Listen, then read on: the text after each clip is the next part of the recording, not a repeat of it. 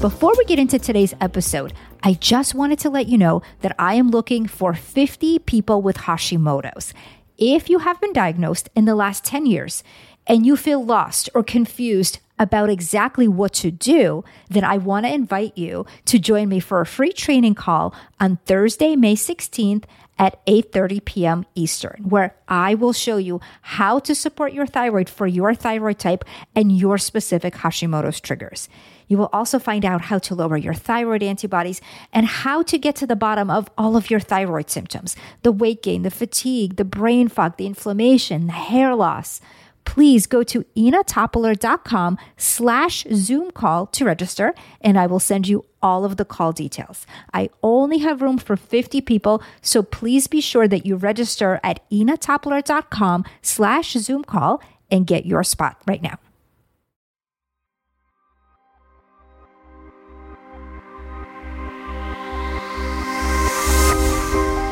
Every year, thousands of people are told there's no explanation for their health concerns and no way to fix them. They feel frustrated, undermined, and lost.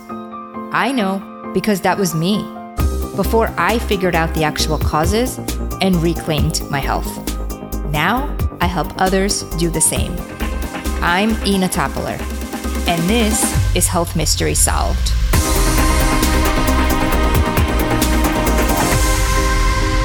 Hello, and thanks so much for tuning in to another episode of Health Mystery Solved. I'm Ina Topoler, and I'm so excited that you're joining me today. On episode 57, a few weeks ago, I did an Ask Ina show, and we chatted about some of your pressing immune questions. Thank you for all of the wonderful feedback I got from you on that episode. And since announcing that I will be doing more Ask Ina episodes, I got a flood of emails with questions that you wanted answered on the coming shows. Again, thank you for those. I love getting them, so please, please keep them coming. I received several questions about food reactions. One was from a woman named Sharon, and she was asking Can you address food sensitivities? How and why do you get them? How to best handle them from a supplement perspective, and what therapy should be used to correct the food sensitivity situation. Since this is such a big and important topic, I thought I would address the whole topic of food allergies, sensitivities, and reactions in this solo episode. I will answer all of these questions, but also probably many, many more that you may have and want to know about food sensitivities. We will chat about exactly how you can find out if you have them, how you can test for them, and even more importantly, what you could do to correct them and finally feel better. In order to fully understand this topic, we first have to make sure that we're on the same page about some terms. The reason why food allergies and sensitivities tend to be such a confusing and sometimes controversial topic is because there is a lot of confusion and misinformation over its diagnosis and management. So let's start with what is an actual food allergy, because it has become a very misapplied term. The word allergy means that there is a specific protein in a food that is acting as an antigen, which is essentially something that the body doesn't like, and that is generating an immunologic reaction. And this reaction is very specifically mediated by this protein in the food. So, saying that you have an allergy to, say, sugar or an allergy to a certain fat is technically not possible in immunology. However, that doesn't mean that you cannot have a negative reaction or symptom when you eat certain foods, whether they're protein containing or not. There are other reactions that occur when you eat foods that are not allergies. For instance, lactose intolerance is when someone cannot digest milk properly. But it's technically not correct to say that the person has a milk allergy because technically it's not an allergy, but an intolerance. And it means that this person doesn't make the proper amounts of enzymes that are needed to digest milk sugars, which then stays in their stomach and it starts to cause problems. Once foods are ingested, they're broken down to different intermediaries. Some of these intermediaries can actually be somewhat toxic and would need to be cleared through our detoxification pathways. If people are deficient in relevant liver enzymes or have any other detoxification issues, they may get a buildup of some of these toxic intermediaries and produce symptoms such as headaches or other negative reactions every time they eat a certain food. This is then also not an allergy, but more of a sensitivity. True protein mediated food allergies are typically fixed and happen when someone eats a certain food, such as shrimp or peanuts, and they get an immediate anaphylactic shock type reaction called IgE mediated reaction. People are usually born with this type of allergy, and the only way to avoid it is to eliminate that food from the diet. This amounts for about 10%. Typically, these reactions happen very quickly, and most people will get symptoms right away, within a few minutes to about an hour after consuming that food. The other 90% are considered sensitivities, so they come and go depending on exposure. These types of reactions are usually developed by overexposure to certain proteins combined with bad digestion of that protein and poor intestinal health. So they're more like learned allergies and not true immediate allergies. These reactions can take much longer to show up, anywhere from about an hour to up to 72 hours after exposure. I'll explain what those are and how those happen in just a second. Now, symptoms of food reactions can really be across the board. Some of the most common are dermatological symptoms like rashes and dermatitis, gastrointestinal problems, loss of appetite, malabsorption syndrome created by inflammatory bowel reactions to the offending protein, things like irritable bowel syndrome, colitis, ulcerations, autoimmune phenomenons like arthritis, lupus, MS, autoimmune thyroiditis, neurological degeneration, migraines, anxiety, seizures, asthma, and other respiratory disorders, as well as fatigue and obesity. There's probably many others. I'm just naming some of the big ones you guys may be experiencing. When people first start on their quest to figure out their allergies and sensitivities, they often hit roadblocks and the process can become quite frustrating, leaving them really in a health mystery. It's quite unfortunate, and I want to make sure this doesn't happen to you. There are many reasons for this confusion and frustration, with the big one being testing for them. If you start with seeing a conventional allergist, the tests that they primarily run depend on a skin prick test. The problem with that is while those are great for contact allergies like dust, dander, and the like, they're not great for foods. First off, we do not stick our food under our skin. It goes in our stomach, which is a completely different environment. But even if we did stick our food under our skin, the only reaction you would see in those skin prick tests is the immediate IgE reaction, and it would not show the more prevalent delayed food sensitivities. So when people come in and say that they've already been tested for allergies and they don't have any allergies, if they've only had a skin prick, or even if they had a blood test but it was for the IgE reactions, they were tested for their immediate allergies, which are way less common, and their allergies did not evaluate 90% or more of other reactions.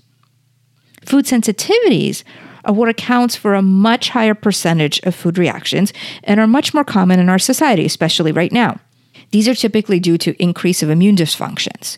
There are a lot of the same types of proteins in our foods because of convenience and processed foods. If you read labels, you'll find that wheat, corn, soy, and dairy are in almost every packaged food. We tend to develop delayed allergies to foods that we're overexposed to day in and day out, and processed foods are the perfect vehicle to deliver these proteins all the time. There is less variability in our diet because of transportation, and while that's very, very convenient, we don't have seasonal foods. If you go to the grocery store, it doesn't matter if it's January or June, we have the same foods to select, and most Americans eat the same foods over and over and over again. However, while repeating the same foods is certainly a big trigger, it's not the only reason. The environment in our gut is another huge trigger and plays a very large role. When we have dysbiosis, which is an overgrowth of bad bugs like bacteria, yeast, and parasites, and which, by the way, also goes along with a deficiency in the good bugs, our microbiome becomes skewed. These bugs and microbiome imbalance will create inflammation, which will then open up the tight junctions, which are the spaces between the cells of our gut lining. So if you picture a gate, and this gate can open and close, that is what these tight junctions do. When the gate is wide open, things can come in and out freely, and the same goes for the tight junctions. While we do, of course, want things to be able to absorb through the intestines, the openings for absorption are meant to be teeny tiny so that large proteins can't get in. However, when the tight junctions are open, the openings are very large.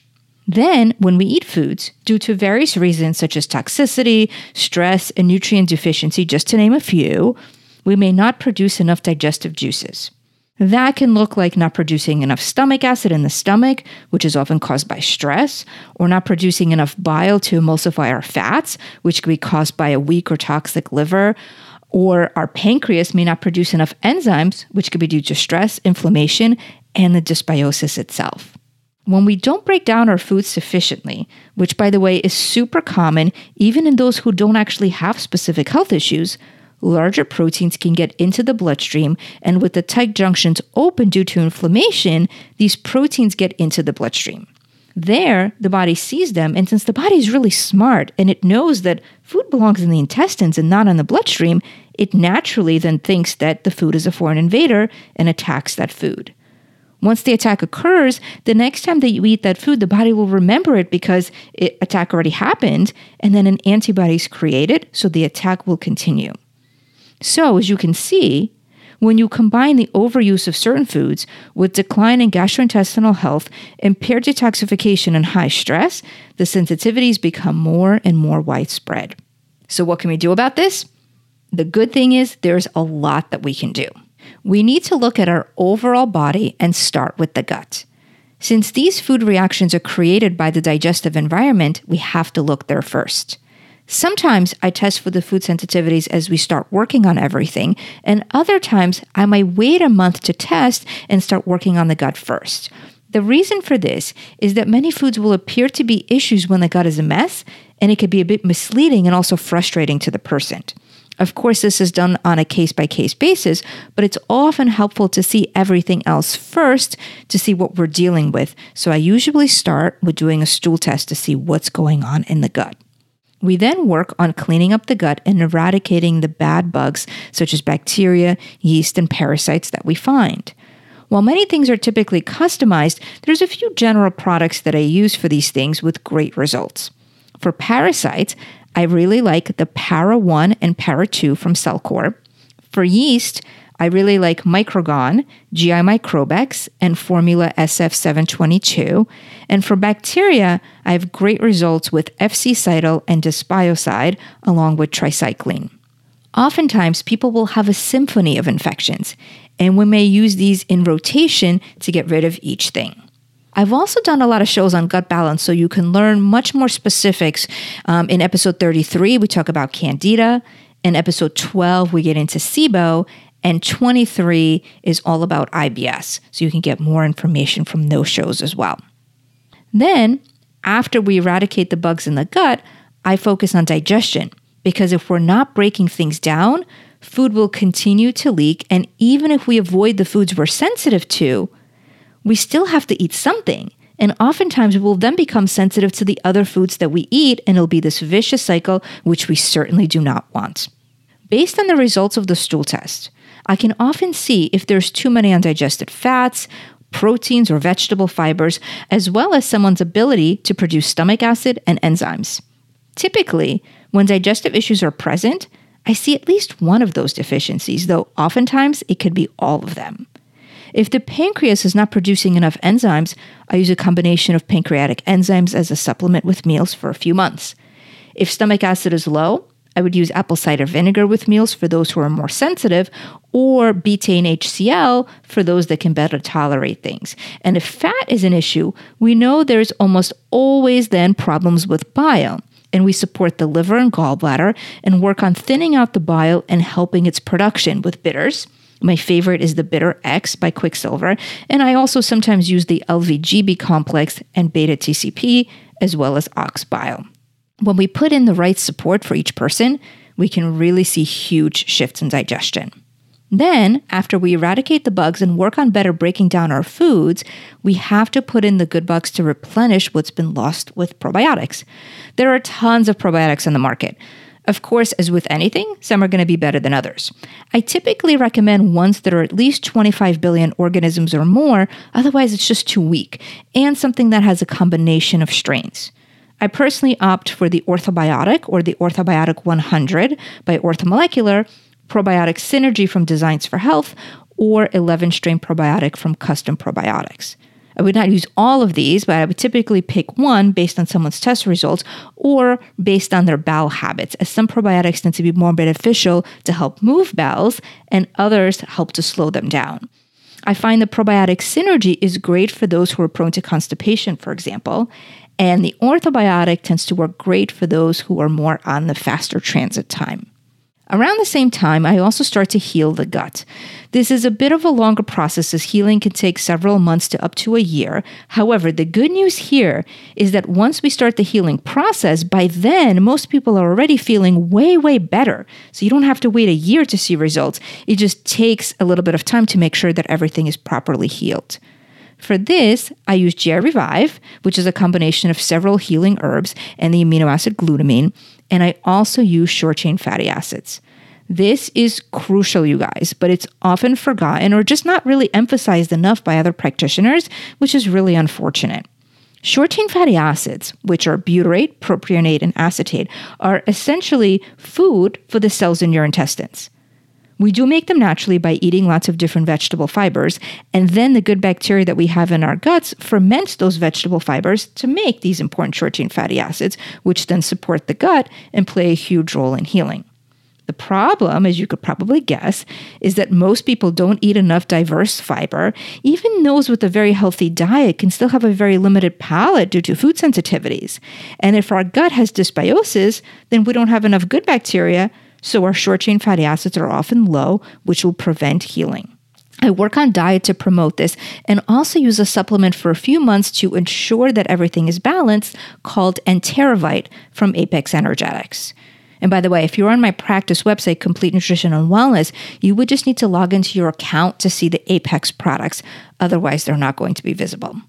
Once all these things are in place, the bugs are gone, the gut is healed, there should not be any more leaks that would create new sensitivities. And by staying away from the foods for a few months, the immune system calms down and most people are able to introduce their sensitive foods.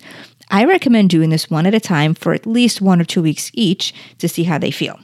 While not everyone can start eating everything, as some issues may be genetic, I find that when approached in this manner, most people feel much better in a few months and are able to introduce more of their sensitive foods. Another important thing to address here is how do we properly test for these foods? We had talked about the immediate allergies being IgE, which can be tested through the blood or skin prick, but that those are not good for sensitivities. The reason is that we have many pathways on which a food can react. And these delayed food reactions, which are due to the gut issues, are often reactive on the IgG or the IgA pathway. People often then think, okay, let me run an IgG or an IgA test. It's a great thought, but the problem is that if you do a test that only tests for IgG, you will only get the food reactions on the IgG pathway. And if you only do the test for IgA, you will then only get the foods that are reacting on your IgA pathway. The other issue is that foods are complex and have many different proteins in them. And as we eat and digest them, they break down into smaller complexes until eventually they should just be individual peptides. So, if a food sensitivity is looking at only the food as a whole, it can often miss all of the different breakdown products of that food, which you can be sensitive to. The good news is food sensitivity testing has come a long way from where things were 10 years ago and even five years ago. There was a lot of unknowns then. So it's really, really wonderful. We have a lot better tools now. My go to test now is one from Vibrant Wellness. What is really neat about their test is they look at both the IgG and the IgA pathway for each food, and they take some of the bigger allergenic foods like gluten, dairy, corn, soy, eggs, and nuts, and they test each food for the whole food plus all of the breakdown products. So for each food, they're testing for over 25 different markers, which gives a much, much more accurate picture about the reaction to that food versus just testing the whole food on one pathway. This has really revolutionized the way I look at food sensitivities. Cyrex is another lab that does a nice job with these, but they don't test for as many foods and they tend to be about twice the price. So that is why Vibrant is my go to. Right now, the test is only available to my patients. However, we are looking at ways that we can offer this test to all my listeners and anyone else that may want it through our website, and I will keep you guys posted. You can also email us if you're interested in this test, and we could see how we can help you get it done. Well, there you have it everything you need to know about food sensitivities and what you can do about them. One topic that I was not able to cover here because I didn't want to throw too many things at you and overwhelm you is more specific issues with gluten. While there are often food sensitivities to gluten, there are a few other important factors that play a role in its case, such as genetics and environmental factors. I will be definitely discussing this in detail, and that episode is in production and will be coming out in just a few weeks, so stay tuned. If you found this episode helpful and know someone that can use this information, please share this with them and be sure to subscribe to the show so you never miss an episode. When it comes to your health issues, please don't give up. The answers are out there and there is hope. I'm Ina Topoler. Thank you so much for listening and see you next week on Health Mystery Solved. All information, content, and material on this podcast is for informational purposes only and is not intended to serve as a substitute for the consultation, diagnosis, and or medical treatment of a qualified physician or healthcare provider.